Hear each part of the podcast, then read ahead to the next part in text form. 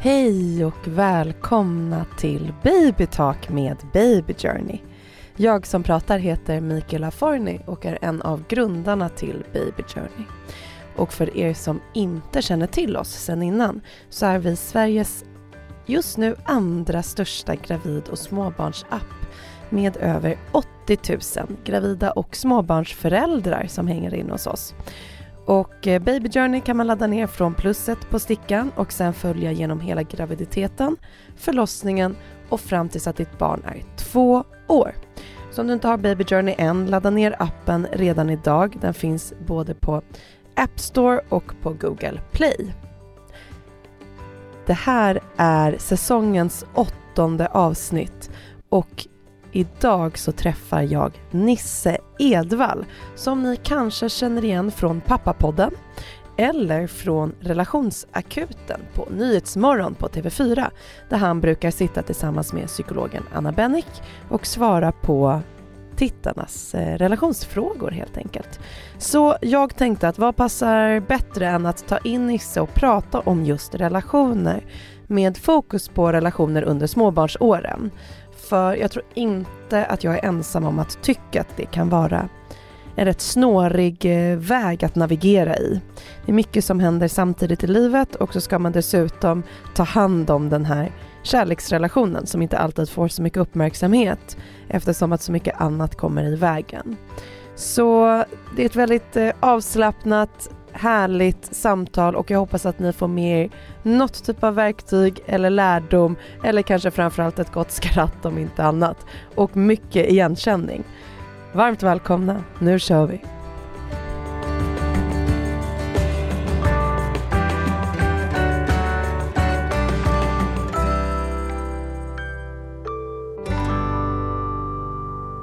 Hej Nisse och välkommen till Baby Journey-podden. Tack. Hur mår du idag? Jag mår jättebra. Jag kom ju direkt från eh, fyran här eh, och svarat på frågor om öppna relationer eh, på Nyhetsmorgon, relationsakuten som jag gör.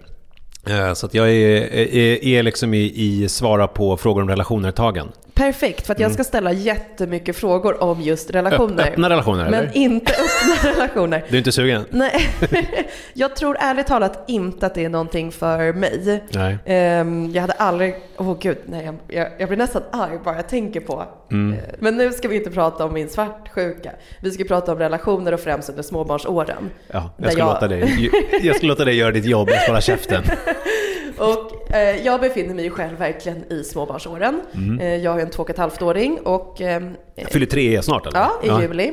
Ja. Och vill, eh, som det ser ut nu, ha fler barn också i framtiden. Så jag är Ja. inte klar med Nej. småbarnsåren heller. Och de som lyssnar befinner sig verkligen mitt i småbarnsåren. Jag har ju två barn och det, det är ju nästan sex år mellan dem. Mm. Alltså, Den äldsta fyller ju 13 och eh, min eh, yngsta fyller precis sju här. Så det är ju, jag vet ju hur det är att ha lite emellan. Fanns det någon anledning till att ni hade... Nej, alltså vi, hemma. vi kan komma in på det sen, men det var ju, för jag vet att du, du mejlade lite Mm. hur, eh, det här med att hålla på och försöka bli gravid. Mm. Och det, där har jag jättemycket att berätta om från eget. Så jag kan ju... Gud vad spännande Ja. och intressant. Det ser jag fram emot. Då Ja. kommer vi dit. Ja. Men först och främst, eh, jag tycker ändå, eh, jag kallar ju dig för relationsexpert. För jag tycker att du har väldigt mycket erfarenhet om att prata om relationer.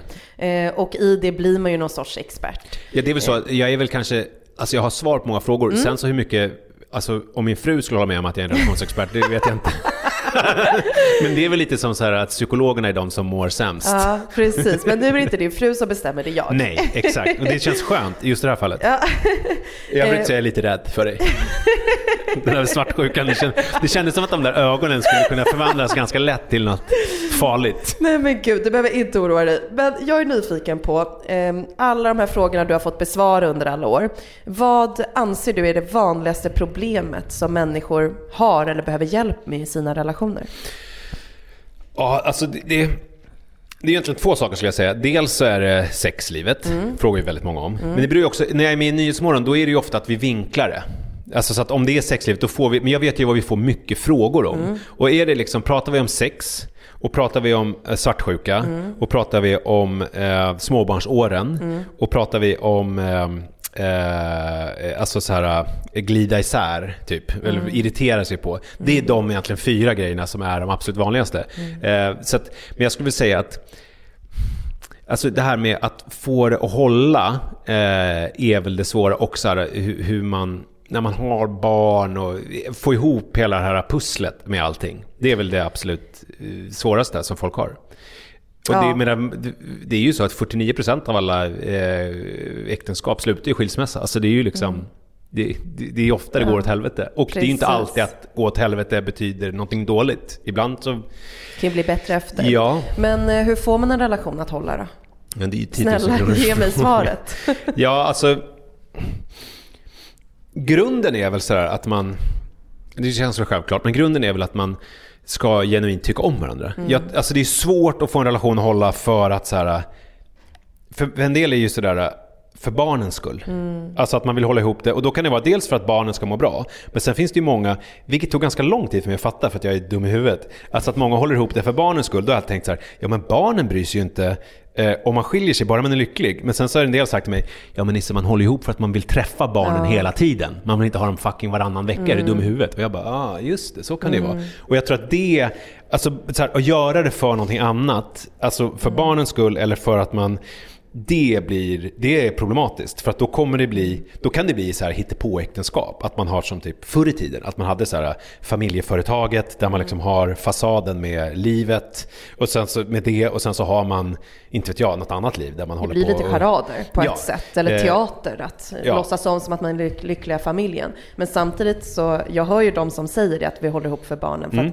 jag kan inte tänka mig något värre än att inte få, alltså bara få 50% med Dante. Det mm. känns mm. ju jättesorgligt. Så jag förstår att folk hänger ihop längre än vad man egentligen vill på grund av att man vill träffa sina barn. Ja, och då får man ju så här, då tänker jag, då får man ju också så här, eh, om det är det som är, man, man måste vara ärlig med sig själv mm. tänker jag. Alltså så här, varför är jag ihop med den här människan? Mm. Är det liksom för att jag älskar personen i fråga och vi har så här, gud vilket härligt liv vi har ihop. Mm. Alltså förstår jag, men om det är det, då är det så här, okej okay, men då kan man ju överbygga olika hinder och problem. Men är det så att man gör det för att så här, ja men jag vill hålla ihop för barnen, alltså tills, okej okay, jag ger det tio år till, sen har barnen flyttat hemifrån, sen vill jag fortsätta med mitt liv. Liksom. Mm. Jag vill ha det här med dem så att säga. Då får man ju också se till att göra det bästa av det. Mm. Alltså för man kan ju inte då ha det och sen samtidigt gå runt och jävlas med sin partner och Nej. ha värsta vidriga stämningen. Då får man ju så här, okej okay, nu vill jag få det här att funka. Och då får man ju Förstår du vad jag menar? Att man liksom är ärlig med sig själv med varför man... Ska man vara kvar i det får man ju kanske göra det bästa av situationen. Ja. det är ett ganska tråkigt liv om du ska gå runt och lida och tycka sjukt illa och om barnen din partner. Kommer ju, barnen kommer ju tycka det är vidrigt också. Alltså man gör ju, även om man då vill hänga med barnen på något så, här, mm. så är det ju liksom, det, det, visar ju forskning att så här, barn är ju, alltså barn är olyckligare med föräldrar som är olyckliga ihop än barn som, där föräldrar som skiljer sig och som mår bättre. Förstår du vad jag menar? Det alltså, köper jag. Jag minns ja. till och med när man, när man var liten och var hemma mycket hos kompisar man umgicks mycket med. Hur vissa kanske hade föräldrar som inte var glada. Ja. Som var sura på den andra hela tiden. Och så, och många av de relationerna Alltså, de, då gick de ju skilda vägar. Ja. Men att man till och med som kompis kunde känna av att ja, men Jessicas mamma är alltid så sur. Mm. Liksom. Hon ja. trivs inte i sitt liv. Nej. Och går och bara muttrar och gnäller på pappan hela tiden. Det är klart att alla andra känner av det också och kanske försöker kompensera det också, barn på olika sätt. Och sen är det ju så att man har ju bara ett liv, vad mm. man vet. Så det är ju rätt deppigt om man ska ägna ganska mycket tid åt det och ha det tråkigt och vara sur. Alltså det är, Nej, det är fruktansvärt. Ja. Jag kan ju själv känna, nu går jag inte runt och är sur år efter år efter år. Man kan komma in i korta perioder där man har väldigt lite tålamod. Ehm, och man känner att man snäser av eller irriterar sig eller inte anstränger sig för att vara en trevligare människa. Mm. Och när man kommer på sig själv med att säga, men vad fan vad mm. jag gnäller och surar. Mm. Det är så här, vem är det som förlorar på det, alla. Mm. Det blir ja, det tråkigare för min son, det blir tråkigare för Damon och det blir tråkigare för mig. Mm. När jag bara ska tycka att, ah, kan du inte bara göra sådär? Mm. Ah, varför ställer du in i diskmaskinen så dåligt? Ah, varför kan du inte ta fram mm. kläder till Dante? Jag har ju, alltså. Min äldsta son har ju ADHD och då har vi gått massa olika kurser med det där. Och då pratar man mycket om att skapa goda cirklar. Mm. För att och jag tycker det funkar jävligt bra med relationer också. För att då pratar man om att det är som en triangel. Nu får ni som lyssnar eh, visualisera en triangel. Mm.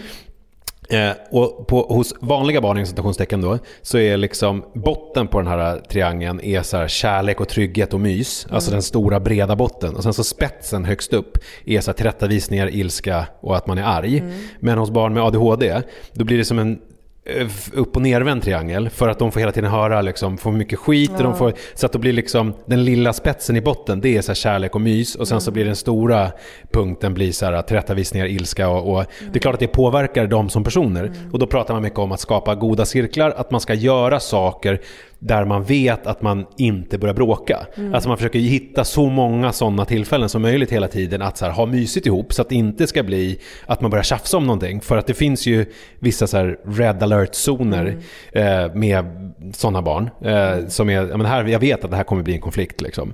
Eh, och då försöka hitta vilka gånger blir det inte konflikt och så göra det så ofta som möjligt så att man skapar de här goda cirklarna, mm. man har mysigt, man skapar positiva spår i hjärnan. Lite samma sak är det med relation ju. Mm. Att man liksom försöker att undvika de här situationerna hela tiden när det blir de här tjafsen, när det blir det här gnetet. För att när man blir sur på en diskmaskin och sådär mm.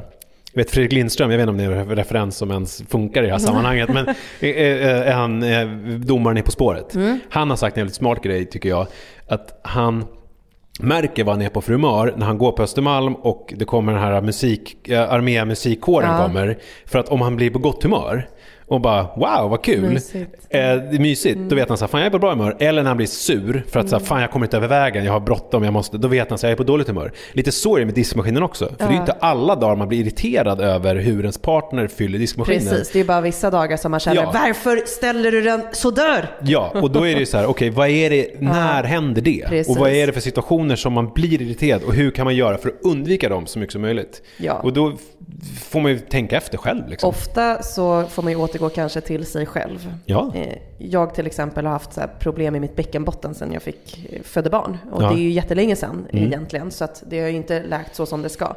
Och jag märker ju på mig att i perioder som jag har mer fysiskt ont så blir jag ju gnällröd och sämre tålamod. Mm. Så då måste jag hitta vägar att inte belasta min kropp. Mm.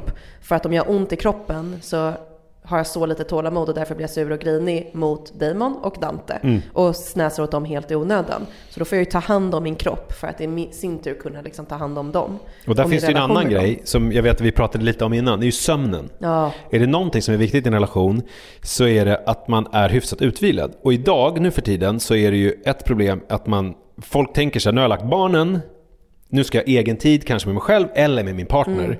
Och kanske sitter och tittar på tv-serier ihop och man tänker sig det här är mysigt för oss. Mm. Vi sitter i soffan och kollar på tv-serier ihop. Alltså jag sticker ut hakan och säger så här, det är farligt för relationen att sitta i soffan och kolla på tv-serier ihop. För att med allt det här som är nu, man binge-kollar, mm. det gör att man, man umgås inte så mycket. Nej. För man sitter bara och kollar på den här tv-serien ihop. Mm. Så det blir mer som att man sitter och tittar.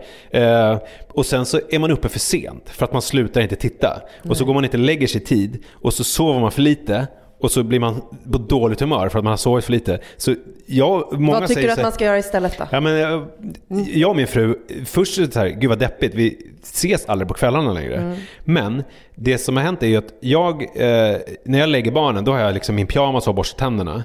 Eh, och så har jag min bok. Alltså mm. också läsa böcker är ju så här, eh, bra grej, för böcker somnar man oftast av. Mm. Oftare än man kollar på tv-serier. Så att när jag lägger barnen, jag ligger oftast med dem i sängen, eh, någon av barnet då, och sen så ligger jag och läser och sen så, då är liksom min kväll är nu är ju mina barn uppe lite senare än vad kanske de borde, mm. i alla mm. fall min yngsta. Alltså vi säger att han går och lägger sig vid nio då. Mm. Eh, nio, halv tio. Eller kanske, ja, vi säger så här, ja men vid åtta ska han vara i säng, men det är han aldrig. Utan det blir nio, halv tio. och då är jag, ligger jag ju och liksom läser. Mm. Och, och sen somnar jag ju vid tio, halv elva. Mm. Och, så är, och, Li gör samma sak. Och då är mm. man så här, på morgonen, utvilad. ganska utvilad. Man orkar liksom styra mm. upp, speciellt med vår ADHD-unge mm. som ska iväg, den är snart 13. Man måste ändå typ behandla honom som en bebis på morgonen för att få packa hans väska, se till att han har allting med sig, bara läxor och du vet, det är ju så jävla mycket grejer. Och, och här, om inte jag är utvilad då och inte på tårna, alltså det är ju, jag är så värdelös. Det blir så mycket bråk med alla. Mm. För att jag pallar inte med hans skit då om inte Nej. jag är pigg. Eh, så att, det är också en följd av egentligen ADHD, mm. att jag liksom har börjat tänka på allt det här. Mm. Vilket har gjort att vår relation har blivit bättre, för vi är ju också piggare då på morgonen. Mm. Och kan ju nu vet jag inte om alla har den ynnesten som lyssnar, men menar, jag och min fru vi kan oftast, så här, vi har en liten hund, vi kan oftast eh, du vet, ta en liten promenad när vi lämnar den yngsta grabben i skolan så går man en liten sväng med hunden och så får man en 20 minuter då när man går och pratar. Istället för de här tre timmarna man sitter och tittar på en tv-serie på kvällen när man egentligen borde sova och inte prata med varandra överhuvudtaget ändå. Ja, men det här är ganska bra. Det är ett konkret, konkret tips jag. Jag älskar Ja. konkreta tips. Och jag vet att de som lyssnar på det här också gör det för att det är eh, blivande eller nyblivna trötta föräldrar Mm. som lyssnar.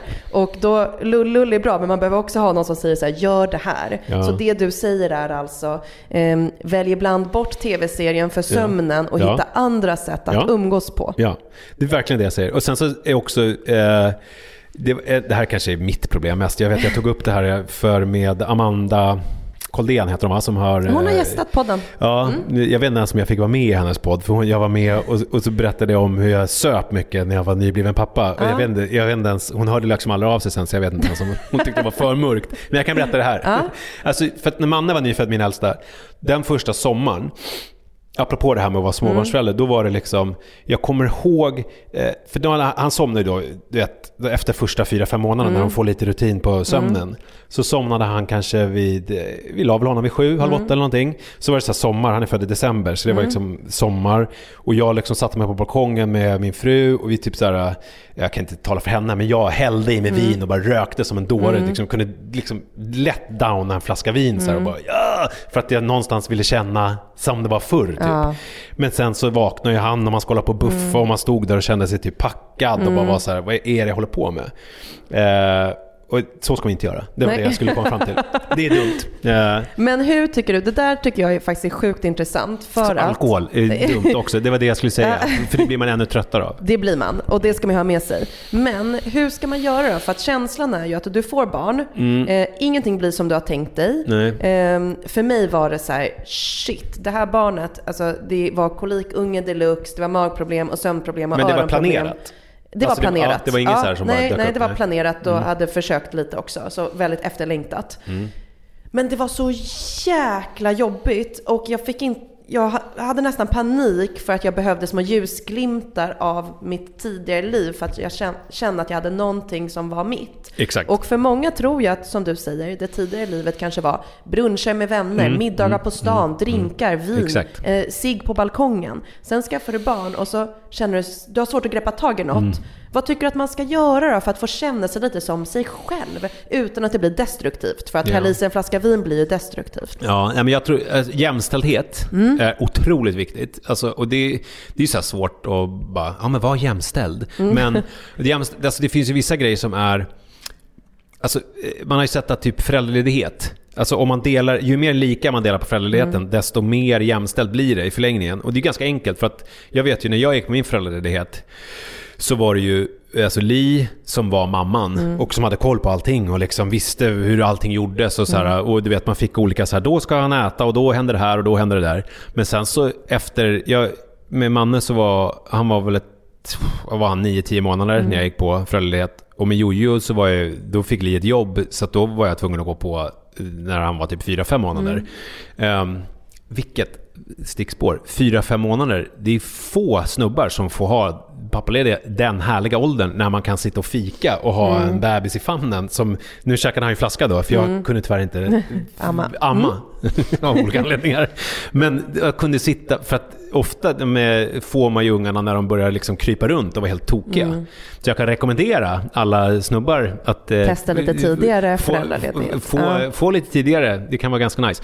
Men, jo, men ju tidigare, desto mer liksom blir man inkörd i föräldraskapet. Mm. För många snubbar är ju så här, nu generaliserar jag, många snubbar är så här, ja men vad fan de första två åren är ju inget roligt ändå, det händer ju ingenting. Eh, men alltså, Mm. Ja, här, nej, men- jag har hört det, Ja. folk säger det, jag säger inte att alla är så. Men det är så här, jo men det är ju för att du inte ger dig tid eller får liksom chansen att, för att det händer ju skitmycket som är skithäftigt och skitroligt den där tiden. Och det sätter också en grund för hur det blir sen i form av att man tar ansvar för barnet och sånt. Och det var det jag skulle komma fram till. Ju mer trygg liksom båda parterna är på att vara själva med barnen, desto mer egen tid kan ju då kvinnan få.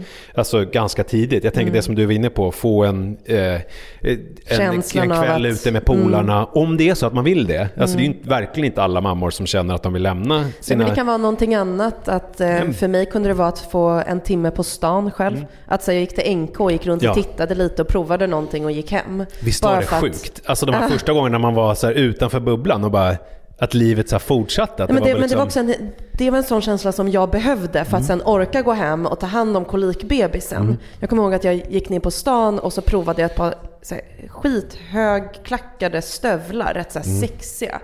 Och jag provade dem och så var min första tanke, nej men gud de här kan jag inte ha. Och killen i butiken var så här superhärlig och bara, men gud vad sexig du är Som du fick och, ögonkontakt med och sa till din man, honom ska jag träffa, men det är bara en lunch. Exakt! Nej, men en superhärlig eh, gay man Jaha, då. Mm. som sa att jag var så otroligt sexig i de här stövlarna. Och bara att någon använde det ordet för att beskriva mig var så långt ifrån hur jag kände mig som, Mm. Ja. för jag kände mig som en mjölkkossa. Ja. Ehm, och det var så himla härligt. Och jag köpte de där stövlarna och sen hade jag dem på mig första gången jag skulle gå ut och äta middag med mina tjejkompisar. Första stora festen. Mm. Det. Och det blev som en påminnelse om att just det, jag kan vara det här också. Mm. Och mjölkkossan eller den här trötta, slitna mamman. Det finns många som tänder på mjölkkossor också, jag vill bara säga det. Alltså det finns, det finns någonting för alla. Ja, det finns det ju, men det handlar kanske om att eh, själv tycka om. Eh, det var- du det var att skulle du- identifiera sig själv med. Nej, men skulle du bli lika glad om du, likt den här gay-personen, sa att du var sexig i stövlarna, som om du satt och ammade på tunnelbanan och kom fram någon lirare i 60-åldern och bara Fan sexig du är som håller på mjölkkossa. Alltså då hade jag ropat högt efter hjälp. Jag hade blivit fruktansvärt rädd och Ja. skrikit kan någon hjälpa mig? Ja. Ehm, vi var ju lite inne på det här med ehm, att försöka få barn. Och eh, Just det. i, med Baby Journey försöker vi ju liksom att prata om hela bebisresan. Och oftast kan ju en bebisresa börja långt innan plusset på stickan. Ehm, utan det, den kan ju börja från att du börjar längta. På ett sätt så går du ju in i, i alla fall som kvinna tror jag att du verkligen går in i den här mammarollen och känslan av att ha en bebis. Och från första sekunden du bestämmer dig och försöka skaffa barn så vet du att din kropp när som helst kan bli gravid. Just det. Så att du ställer in dig på någonting som samtidigt kan ta jättelång tid. Men upplevde du det så att du var så här att du sa nu vill jag ha barn? Eller var det liksom, hade du För mig var det väldigt tydligt att nu vill jag ha en bebis. Men hade du, det kanske går över gränsen här, men jag frågar ändå. Hade du några avslutade graviditeter innan? Alltså Nej. det är ju många kvinnor som har gjort abort och sådär. Nej, men det hade nej, du inte. Nej. utan eh, det var liksom en känsla av att nu är jag redo att bilda familj Mm. med min kille.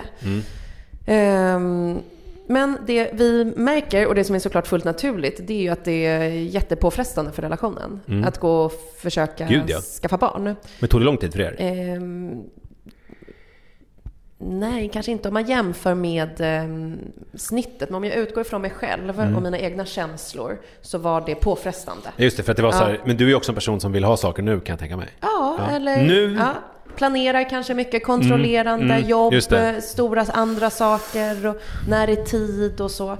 Medan min kille har en helt annan syn Mm. på vägen till bebis än vad jag har. Och där är ju, om man nu, om du som lyssnar är en lite mer som Mikaela, alltså så är ju en grej med just graviditet är ju att det är ju sällan, det är ju en del som får till det, men det är ju sällan det blir precis som man har tänkt sig. Precis, Alltså, det är så och då Mm. blir det, kan det bli lite kortslutning i hjärnan och det växer fram frustration. Passa bra att bli gravid Q2 23, för då är det rätt eh, lugnt. Typ. Mm, och för mig var det väldigt mycket så som driver eget och med karriär och Exakt. planerande och ah, men det skulle kunna passa nu innan det här och då kan jag göra det här och så. Men blev det så då? Och sen blev det inte så. Nej. Och då fick jag ju liksom försöka deala med det.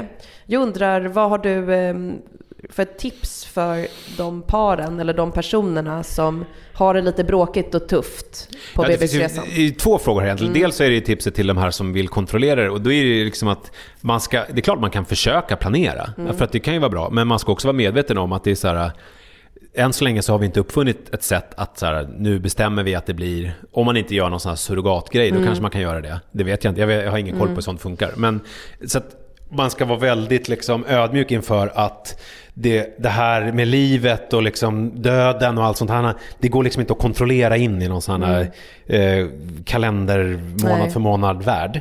Men det är klart man kan, för stegets skull, planera så mycket som möjligt. Eh, och sen hur man ska hantera den där tiden eh, när man håller på och försöker, det är ju skitsvårt. Alltså det, för att det, det är ju liksom, man går ju helt uppfylld av det hela tiden. Det vet ju jag av egen erfarenhet. Vi hade, Uh, våran, alltså Manne, uh, nej Manne var det inte för att det blev ju missfall. Mm. vår första graviditet, mm. uh, den var helt oplanerad. Mm. Alltså Li hade väl missat några p-piller, mm. eller jag vet inte vad det var som hade hänt. Alltså det var liksom, för det, det bara blev. Mm. Men då blev det ju så här, så det var inte alls så där för oss att det var shit, vi vill ha barn, vi måste försöka. Utan det bara, hon bara blev gravid och så bara, okej okay, vad fan ska vi göra? Så bara, men fan vi behåller det kul, spännande. Men sen så blev det missfall. Och då var det så här, bara, va? Alltså, för det hade man liksom gått från så här att inte vilja någonting till att det blir någonting och sen så var jag helt inställd på det och sen så blev det, liksom, blev mm. det bortdraget. Så då var man ju skitsugen. Mm. Men då, det här är också så sjukt hur ens liv är, då hade Li fått, precis fått ett nytt jobb. Så att då typ ett halvår senare så blev hon gravid. Men då beslutade vi att göra abort, för att då funkade det inte. Nej. Vilket är också ja. så, här, det är så här efteråt så är det helt sjukt. Där snackar vi om kontrollerande. Ja, Nej, nu liksom funkade bara, det inte i tiden, ja. men hade det blivit då, ja. då hade det funkat. Ja, ja så det där, jag vet ju precis vad det handlar mm. om, det här med att försöka kontrollera. Mm. Sen efter det, då tog det tid plötsligt. Mm. Vilket är ju så här, ja men det kunde man ju fan gett sig fan på att det skulle bli så. Så då blev det ganska krångligt, för där var, aborten var i typ ja, årtal är väl, eh, jo men årtal är min starka sida så jag vet exakt när det var. Eh, det var 2007 eh, på hösten. Mm. Och sen så efter det, när hon, för hon hade en provanställning och hon ville bli fast anställd innan hon blev gravid. Mm. Ja, av mm. olika anledningar då. Eh, så att då, när hon blev fast anställd, då, några månader senare, då bara, men nu ska vi ha barn. Ja. och då eh, så dröjde det liksom men det kanske inte dröjde mer än, det dröjde väl kanske fem månader eller någonting. Mm. Ja, nu får ni som lyssnar inte haka upp er på alla månader och år som jag säger, för jag hade inte så bra koll på det som jag äh, trodde märkte jag. Han, eh, hon blev i alla fall gravid sen till slut i, äh, i början av 2009, så det tog väl typ ett år då för oss mm. att bli eh, gravida där. Eh, och det var ju skitjobbigt. För att då hade mm. vi ju mm. dels där att vi hade gjort en abort, så ja. vad fan höll vi på med? Och så ja, blev det liksom man sig, ingenting. Tänk om det inte kan bli nu. Ja, det är, ja. vidrigt var det. Men sen så blev hon eh, gravid i alla fall mm. till slut. Och, eh, och då var vi skitskraja att det skulle bli missfall igen eftersom det blivit en gång tidigare. Men var ni enade i den här perioden? Eller blev det bråkigt och jobbigt att ni slöt er åt olika håll? Eller hur hanterade ni själva Det som är positivt mm. med det här är ju att så fort man sen, vilket ju är det sämsta eh, man kan säga till folk som är mitt uppe i det. Mm. Men det som är positivt är att när man väl sen blir gravid, vilket ju de flesta blir. Mm. Alltså det är, ju, det är ju få som, jag menar titta på mänskligheten, de flesta blir gravida mm. och får barn. Eh, är att man ganska mycket glömmer bort mm. det här missfallet eller det här jobbiga. Alltså det finns kvar som någonting. Men, men jag kan inte minnas det där året som liksom vidrigt när vi Nej. inte, utan det, menar, det var ganska mycket jobbgrejer som hände, det var ganska mycket, men sen var det, vi höll ju på du vet, och så här eh, ägglossning, mm. nu, liksom, nu ska vi köra. Det blir ganska per automatik, ja. inte så mycket passion. Nej. Jag tror att min känsla är också att så här, Eh, när Dante väl kom, då kunde jag tänka jätteofta så här, fy fan vilken tur att det blev just han alltså. Mm. Jag hade inte bytt bort han mot någon annan nej, människa. Nej, nej, nej, just yes, det. att ja. det blev just den här människan som fick mm. komma till Men ni hade inga missfall och så? Nej. nej. Eh, så det är också så här, alla bebisresor ser så extremt olika ja, ja, ut. De tar olika lång tid och vissa går jätteenkelt med ett och sen tar det jättesvårt med två och så har man inte räknat med det. Och, ja, man har ju ingen aning liksom. Men sen eh, andra graviditeten då, mm. för då mm. var det apropå det här med, för det är långt mellan barnen, det är sex mm. år. Och det var inte tanken, utan vi började när mannen var kanske tre år. Mm. Eh, och, men då var det också, hände ingenting. Nej. Och då hade vi så här, eh, produktion sex verkligen mm. igen. Men då var det på en helt annan, det är ju något helt annat när man har ett barn. För då mm. känner man så här, då kände både jag och Lisa, ja blir det inga fler så då, då, är det så. Mm. Men det var ju ändå, vi gick ju igenom sådana det har jag pratat om i, min, i podden, mm. det kan ni säkert hitta. Alltså jag var ju på Huddinge och, och mm. runkade i en burk och lämnade olika mm. sådana här, det var jättemärkligt. För att de skulle kolla om det var något fel på grejerna. Mm. Men det var det inte. Eh, och sen så blev hon gravid eh, mm. och så blev det sex år emellan. Så att jag tror att man långt svar på, alltså under den här perioden när man håller på och försöker så gäller det att inte, alltså gäller inte att tappa bort varandra mm. i det. Precis. Alltså, och för du sa det här med att sluta sig åt ja. olika håll. Det är väl det absolut sämsta man kan mm. göra. Och, och att försöka hitta tillfällen när man gör andra grejer. Mm. Alltså, tänker på annat. Och inte tänka på bara det, att det, allt ja. får inte kretsa kring För det blir också jobbigt om det. relationen bara mm. handlar om att man ser på sin partner och tänker det där är, eh, alltså det där är orsaken till att jag inte är gravid. Ja, Eller förstår jag vad jag menar? Mm. Ja. Jag förstår precis. På tal om det här med att man kanske sluter sig, eller att den ena kanske sluter sig. Eh, så kan det ju vara även efter man har fått barn. Mm. Det är påfrestande och det tär mycket och det kan vara sömnproblem och det händer grejer som bara är skitjobbiga ju under småbarnsåren. Vad gör man om den ena liksom sluter sig lite och den andra har ett större behov av närhet? Alltså som, Som par, rent allmänt som personligheter eller just efter? Men kanske efter att liksom, den ena är bara helt trött, sjunker ner i soffan och känner rör mig inte. Mm. Och den andra sjunker ner i soffan och känner jag behöver en kram.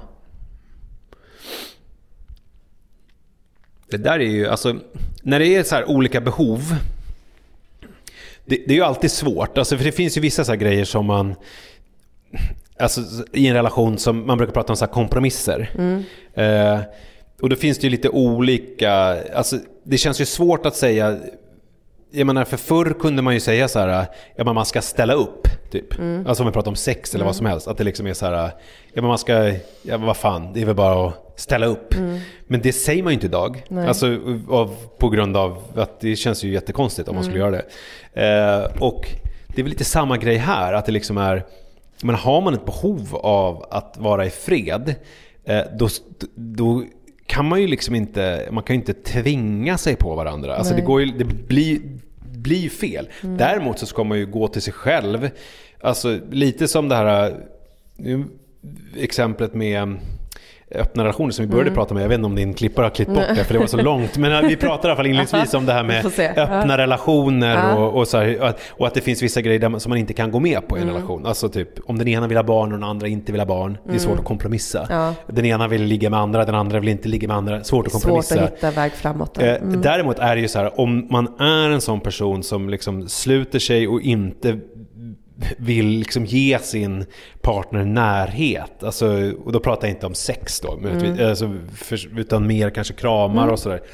Då måste man ju tänka själv, vad är det, vad är det som händer? Ja. Varför, varför har jag ingenting, varför kan jag inte ge den jag bor med eller den jag älskar närhet när han eller hon behöver det? Alltså det, det, det kan ju vara jobbigt. Fint. Ja, det är men ju alltså det- jätteviktigt tror ja, jag. Alltså, för varför det- vill inte jag det? Ja. Okej, det är för att jag är jättetrött säger Mm. vi. Ja, och då hur- kanske man sova Ja. bättre. Då får man eh, ta dina tips och börja läsa böcker och inte kolla Ja, massa serier för jag tror att det, alltså det, det är svårt. Jag bara tänker på mig och min fru. Så här, Jag menar, gudarna ska veta att vårt sexliv inte alltid har varit liksom... mm, Alltså... Eh, på ett, toppen av Ja. Mount Everest. Men däremot så är det ju så här, om man inte typ så här, om, inte ens kramas, inte ens pussar varandra. Alltså det är ju liksom... Det är ju varningsflagg, i alla fall i mitt fall. Och jag tycker att det liksom är... Ja, det, jag tycker att det där eh, det Men är återigen viktigt. kanske bl- blicka inåt lite att vad är det som gör att jag inte vill eh, Mm. det här? Och hur kan jag förändra någonting som kanske behöver förändras i mitt liv för att jag ska vilja? Men däremot så är det ju så att man kan inte heller Alltså, alltså behovet av integritet. Jag menar, säg att du Mm. Givetvis. är liksom, om du är kvinna och du är hyfsat nyförlöst. Ja, alltså, du vet, du givetvis. Mm. ammar, du har den här lilla liksom, hjälplösa kolikgrejen Mm. klistrad på dig dygnet runt. Alltså, det, alltså, man måste ju ha en förståelse för att man kanske inte är världens härligaste och har liksom världens mycket mys över Mm. till någon annan. Alltså, för det, jag vet att du tog upp det lite i Mm. mejlet du skickade innan, det här med småbarnsåren är ju också vidriga. Ja. Alltså Det är de. på många sätt. Och det är ju också viktigt att tänka att det är inte alltid så. Alltså det, det kommer Precis. inte alltid vara så här som det är nu. Utan det kan vara så här att under en period så kanske vi inte kramar och jag kanske Mm. inte har ork att liksom ge den närhet som jag skulle vilja just nu. Exakt. Perioder kan ju få vara okej. Ja. Det vet ju jag själv då som, vår son sov ju liksom extremt dåligt ett och ett halvt års tid. Mm, och vaknade liksom min, ja, men en gång i timmen fram tills han var ett och ett halvt. Eh, och till slut så var det ju att, alltså, när jag ser tillbaka på det så här, nu är det ett år sedan ungefär, som det vände för oss. Och när jag ser tillbaka på det så inser jag att i mångt och mycket var, jag var inte mig själv under Nej. den perioden. Jag blev någon helt annan i survival mode för att klara av att inte bryta ihop helt. Och, ja, prioriterade fel, tänkte fel. Jag utgick inte från mitt sanna jag överhuvudtaget. Utan kroppen både fysiskt och psykiskt hittade överlevnadsstrategier. Ja, men Liksom. det är ingen jämförelse i övrigt, men jag menar det är ju som en ja. krigssituation. Ja, alltså men- det är ju liksom eh, att man, man gör ju det, man, alltså mycket grejer stängs ner mm. för att man ska bara överleva. Det är kul att du säger det, för jag var hos eh, min naprapat mm. och då tryckte hon på en, ett ställe på min höft och då började jag gråta helt okontrollerat. Inte för att det gjorde ont liksom. Och då sa hon att så här, ja, men, eh, kroppen sam, samlar ju på sig mm, trauman mm. och här sitter ett trauma. Och jag bara, men, va, men vadå, jag har inte varit med om något så stort, stort trauma. Och då sa hon, men din kropp tycker det. Mm.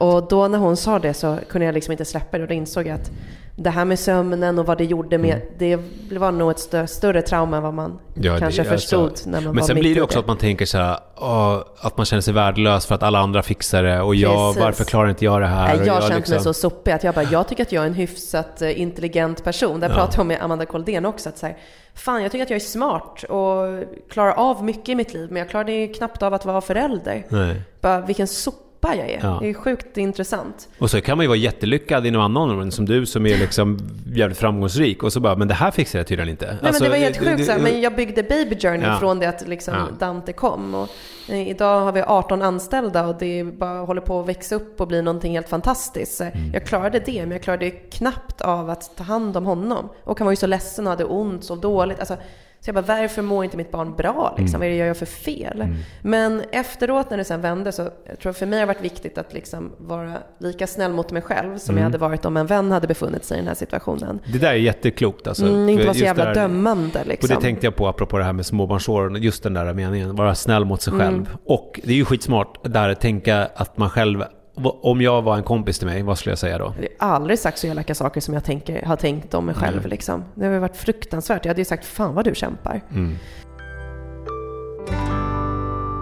På tal om att kämpa då. Eh, vad, tycker du, eh, vad tycker du behövs för att en relation ska hålla?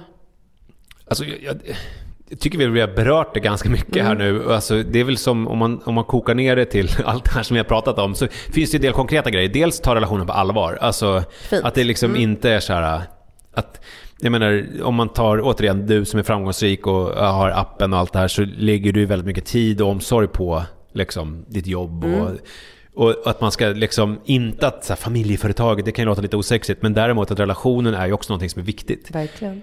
Om man tycker att det är viktigt. Mm. Alltså, det, menar, det kan ju vara så att, fuck it, jag är liksom, I'm an independent woman, business, jag skiter i det där. Killar är någonting som är kul och, alltså det får man ja, också vara. Såklart. Men om man vill ha liksom det här familjegrejen och sånt, då måste man också lägga ner tid och energi mm. och ork på det. Mm. Uh, och, och då är relationen ju som allt annat, att den blir ju inte bättre än vad man gör den till. Jag menar, ses man aldrig, tar man aldrig på varandra, pratar man inte med varandra, uh, liksom har man inte kul ihop, alltså, eller se till mm. att ha, göra, ge sig själv förutsättningar förutsättningar att ha kul mm. ihop. Man kan ju inte tvinga fram, men jag menar hitta på lite mm. kul saker. Men prioriterar man alltid annat, mm. alltså jobb eller kompisar, eller, då kommer ju såklart relationen bli lidande. Mm. Alltså så att där är det ju liksom... Det där gillar jag, ge relationen rätt förutsättningar ja. för att få vara så bra som den kan vara. Ja, för många ställer ju frågan så här, det är inget bra mellan oss, bara, men vad gör ni då? Mm. Alltså, vi sitter bara och stirrar. Ja, men okej, okay, vad tror ja. du? Alltså, tror mm. att det mm. blir... Man måste ju anstränga inte, sig. Det kommer inte göra, det är ju som så här, men som tar Zlatan, också kanske en mm. referens som är dålig för dina lyssnare. Men det är ju inte som att han är 40 år och skadar sig och tänker att han ska komma tillbaka och bara sitter och stirrar i ett hörn. Nej. Alltså han måste ju kämpa järnet. Och det är ju mm. samma med relationer. Mm. Alltså så här, upp på banan. Gör, ge er själva chansen mm. att vara det bästa relation. Alltså liksom. det insåg ju vi verkligen som eh, under första tiden med barn kanske prioriterade just eh, typ fest eller vänner eller sånt om mm. vi hade barnvakt eller så, för vi hade ett sjukt stort behov av det också. Mm. Mm. Eh, och sen när Dante var två så överraskade jag dig med en resa till Paris. Mm. Och när vi kom eh, liksom fram på fredagskvällen, slängt upp väskorna på hotellet, gick ner och satte oss på en restaurang, varsin drink, tittade på varandra, började snacka, då var det mm. som att vi båda bara “fuck, det är ju du”. Och mm, du är ju exakt. nice som fan. Exakt. Du är min bästa vän och jag älskar dig och ja. jag älskar att sitta och snacka med dig mm. över en drink liksom. Mm. Så just det, men vi kommer inte ihåg det här för att Nej. vi har inte gett varandra Nej. det här. Och det är ju jätteviktigt. Men sen också tänker jag, alltså, för jag var ju mycket så med Manne, mm. vilket jag tänker, alltså man brukar ju prata om första barnet som första pannkakan ju. Älsklingarna. ja, ja, deppigt om man inte får några fler pannkakor. Men, men jag kan ju tycka att Alltså apropå det här, jag berörde det tidigare med att jag inte fattade folk som sa så här att man håller ihop för barnens skull. Mm. För jag har alltid tänkt att, ja men vadå, barnen mår ju bättre om man skiljer sig och är gladare. Mm. Men att det är det här Alltså just att man gör det för att man inte vill vara ifrån barnen. Mm. Eh, och det var som att, ja, jag vet inte om jag var något fel på mig förut. För att då, när mannen var liten, då var det som att, att jag, jag hade väl kanske inte byggt upp liksom jag hade inte blivit, jag var omogen tror jag Mm. som pappa. För att jag tänkte att hela tiden att jag och Li skulle iväg och göra sådana här grejer. Mm. Att vi, det var viktigt för mig tidigt komma iväg på någon Mm. retreat-grej, weekend, någon natt sådär. Jag Mm. kommer ihåg första gången var, jag tror ju mannen var, han, det var när jag skulle fylla 30. Mm. Och då var mannen alltså, han var ju liksom, jag är 42 nu, ja, han, han var bara 3-4 månader. Ja, jätte... Eh, och, och, då, är ju liksom, men då hade jag och Li, och det var ju på mitt initiativ och hon tyckte väl att det var lite kul. Men du vet hon hade pumpat och Ja. allting och vi var iväg en natt och det var ju skitkul. Vi blev ju pruttfulla och satt och garvade och sådär. Men jag kan känna så här nu att det liksom är, gud vad jag egentligen det är lätt att vara efterklok, men gud vad jag egentligen skulle ha så här, försökt glida in i liksom föräldraskapet och vara mer, eh, liksom, som jag är med Jojo är jag Ja. ju mer pappa. Och att det är så här, förstår du vad jag, Jag menar? förstår Att det, precis, men jag tror att det svåraste som finns det är att glida in i föräldraskapet. går Man bara kanske. ramlar Ja, in i ja, men det är väl så, det är väl Bam! så, det är väl Aj, så. Mm. what the fuck, mitt gamla jag. Y, typ. Ja. Så jag tror att de som lyckas glida in sakta i föräldraskapet, grattis alltså. Men vissa är väl det jag menar, vissa kanske är mer så här eh, att de, när de får barn, att det är, alltså, ja, helt plötsligt är partnern inte värd vatten. Att det är så här, Nej. den grejen, Mm. jag Ja, vill bara kan vara med barnen hela tiden. Alltså, och, och, och det är väl det jag liksom har blivit mer nu. Mm. Att det är så här, självklart om vi åker på semester, att det är så här, gud vad kul att göra det här som familj. Mm. Medan det tog ganska lång tid för mig innan det var att, att, det var att jag och Li skulle åka iväg och göra någonting. Alltså Ja, än att, hela, mm, att vi var förstår. allihopa liksom. Eh, och där tror jag att man är olika. Eh, och som allt annat som jag pratade om, det är ju så här att komma fram till vem man själv är. Och, liksom, och hur man då ska hantera de här olika sakerna. Helt rätt. Vi har fått lite läsarfrågor. Hur länge ska man tänka det blir bättre sen om sin relation under småbarnsåren? Ja, just det. Eh, För det har vi pratat om att så här, men Ja. det blir ju bättre och Ja. saker går i perioder. Hur länge ska man tänka så då? Jag tycker att det, alltså, det finns ju hela tiden olika eh, gränser. Mm. Alltså, tänker jag, som nu har, min äldsta då som nu ska bli tonåring. Eh, så, så tänker jag att det är, det, det finns ju ett så här, första fyra månaderna. Alltså, du vet när det bara alltid är helt upp och ner. Det kan ju vara en gräns.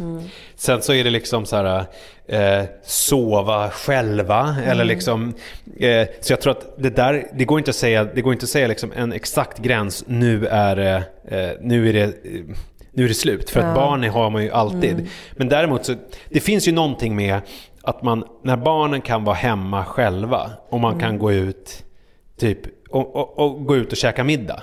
Och barnen är hemma, man har ingen barnvakt. Alltså det är ju så här. Då är ju någonting, det är ju en stor milstolpe. Sen finns det en massa små milstolpar på vägen. Eh, och det kommer ju liksom inte alltid vara som de där som du beskrev, de här första ett och ett halvt åren med sömnen eh, och, och så. Men jag vet, det blir lite flummigt svar, men det, det, liksom, det, det går inte att säga exakt Nej. när. Och är det så här, är det värdelöst? Alltså om man känner så här, gud jag vill inte, jag vill inte, jag vill inte. Det är ju aldrig... Precis. Alltså, det ska man inte- Och sen tror jag att man känner efter själv att har man gått och tänkt det blir bättre sen, det blir bättre sen och sen så sitter man där och barnet är åtta år och man har inte Nej. varit intima på åtta år. Då kanske man själv känner att nu, det blev inte bättre sen. Nu måste vi ta tag i Ja. det här. Ja, om man liksom. pratar om just sexlivet Ja. så är det ju, det, det är ju verkligen så här att man Det kan vara bråkigt behöver... eller liksom andra grejer, att man bara shit vi har bråkat i åtta år och då kanske Mm. man har bråkat några år för länge liksom. Ja. Ehm, så Och- känn efter lite själv kanske. ja, sen är det ju också att man... Jag tror man känner det lite grann också själv. Mm. Alltså att det, fan, alltså det är väl... För när det är det här, alltså, alltså de här första ett halvt åren som du beskrev med det här kolikbarnet, det är ju en tydlig grej. Jag menar nu är ju ni ute på någon typ av annan sida. Även om Mm. Verkligen. du, ni kan ju inte så lämna, jag vet inte ens vad din son, Dante. Dante. Dan, eh, det kom, vet jag visst. Eh, det är inte som att ni kan lämna Dante och bara gå ut liksom, och Nej, det leva varit slags eget sjukt. liv. Det Ja. blir ju, är ju konstigt. Men däremot så är det ju helt annan grej Det är nu i er lättare med relation. barnvakt, småsaker. Han kan säga jag vill sova hos mormor och morfar. Ja, Kan han ja. säga. Vad vill du? Ja, ska vi ringa mamma och pappa och säga jag får Dante sova hos er imorgon? Ja, självklart. Jaha, okej, ja, vi går ut och käkar då. Man vet att han har det bra, Mm. Ja. han vill. Det är toppen för honom att vara hos mormor och morfar. Och vi gör någonting helt utan skuld eller skam eller liksom så. så. Och han skriker inte hela nätterna. Man kommer ut på andra sidan. Ja. Ehm, nästa fråga är, min partner tar allt som kritik, vad gör jag? Ja, det är ju jättesvårt Mm. eftersom jag inte vet exakt om det är Nej. så att, eh, att eh, partnern har rätt. Men eh, alltså ett grundtips är ju, som jag och min fru har gjort, det är ju att gå i parterapi. Alltså vilket ju är Mm. Verkligen. så här, där man kan reda ut sådana saker i, i, mot någon annan. Eh, och få liksom, för, för jag vet ju inte här om det är så att du Är på hela att du tiden. är på Nej. Mm. hela tiden. Jag menar, det kan ju vara så. Att man, liksom, att man håller på och gnabbar hela tiden. Men sen så finns det ju vissa exempel när det är... Jag vet när vi hade relationsakuten för några veckor sedan. Det var liksom... Ja, min man jobbar hela tiden och så när han kommer hem då måste han spela data med sina polare för att varva ner. Och så måste jag väcka honom på helgerna och då säger han att han måste sova. Ja, du vet, och jag får städa och jag, det känns som att jag bara gnäller hela tiden. Alltså är det en sån grej, då är det ju så här, ja... Alltså okej, då, är, då har ju du, då är det han som är idioten. Ja. Men det kan ju också vara sådär att man är, det här diskmaskinsexemplet som vi tog tidigare, att man är trött, man är sur, man är så hur kan du göra med besticken? Och, och Mm. den där tavlan ska inte vara där. Och, och, Alltså att man liksom, eh, att man, för det finns ju ibland kan det vara liksom att man måste lämna över Mm. ansvaret. Så här, om man nu säger så här, du ska tömma diskmaskinen eller du ska göra det här. Då kan man sen inte lägga sig i hur saker och ting blir gjorda. Mm. Eh, för att då får man lämna över det bara. Men samma sak där, okej blicka inåt, du vet väl själv. Ger Mm. du obefogad kritik eller är det högst befogad kritik som din partner inte kan ta? Okej, eh, då kanske du får sätta dig ner och säga det till honom. Liksom. Mm. Kanske komma med konkreta exempel och sånt, det kan jag gilla. Ja, men, men Mm. en grej är ju också att man ofta, alltså hålla käften. Alltså man säger, man säger ofta, man ska inte hålla käften, men jag tycker ibland så här, sova på saken. Alltså, Det tycker jag faktiskt jag också. Ja, att man liksom kan, man behöver inte alltid säga allting som dyker upp, utan man är liksom... Det är ju någonting jag har lärt mig alltså, i min roll eh, som chef liksom, genom åren. Att här, man kan reagera på någonting, men om man väntar lite så kanske det inte var så Mm. Ja. farligt sen efter ett tag. Och det kan man faktiskt ha med sig till sin relation också, att du reagerar, men behöver du verkgen agera ut? Eller kan du vänta lite och sen inse att äh, det gjorde väl ingenting? Det kan väl också, du som är influencer, också eh, bland annat eh, eh, säga till en del som kommenterar. Nättrollen, Mm. Alltså verkligen så här, var, var det verkligen så? Upprörde mitt utseende dig så mycket idag att du måste skriva att jag är svinful liksom? fick senast idag det här när jag var med i... eh, eh, du, varför viskar och flaxar du när du är i tv-sändning? Det är väldigt irriterande. Är det för att det är massa flugor och mygg? Ja, Nej du- men gud vilken upprörd person. Men Ja. där är ju ett klockrent exempel. Om han hade fått andas en sekund hade Ja. han kanske känt att det inte är så farligt med dina handrörelser. Ja, vilket för övrigt, jag viftar och flaxar inte. Jag vill bara säga det. Men och återigen också kanske blicka inåt. Varför blir jag så upprörd på Mm. Ja. Mm. den här människan? Eh, Det ligger nog oftast hos dig själv. Ja. Ehm, Okej, sista frågan. Går det att återfinna passionen när den känns stendöd och i sådana fall hur? Ja men det, det har jag ju berört. Alltså, det, och det är ju, alltså man måste eh, mjukstarta igång. Om vi säger så här efter... Mjukstarta, bra ja, svar. Ja men, om, man- ja, men om man Mm. säger efter en förlossning till exempel och det har varit liksom... Ja, Men, det- jag kommer ju ihåg när Manne föddes, när det var en ganska dramat, eller inte dramatiskt, det var långdragen med krystvärksprocess Mm. under flera timmar. Det var två, tre timmar för att det var så stort huvud. Och jag bara, du vet, man ser liksom ett huvud åka in och Åh, ut. Ja, Och sen så liksom det ska sys och det är moderkakor. Mm. Det är ju så här, det är ju inte att det varken för mig eller för henne är så här, ja men det här är ju sex. Nej. Mm. Efter liksom direkt. Utan allt sånt där tar ju tid och då måste man ju börja varsamt och så här, eh, en, en grej som vi brukar ta upp i relationsakuten just, det är ju det här att ha sexförbud. Att man inte får ha sex. Alltså Mm. Ja, att man det har bara jag får, hört om. Att man Mm. bara får, man får liksom röra vid varandra, man får hålla på men det får inte gå längre. Det kan ju vara en eh, jättebra grej. Eller att man inte till exempel får här, ha penetration till exempel. Eh, att man liksom kan smeka varandra på andra sätt. Alltså för att hitta något. Massage är skitbra.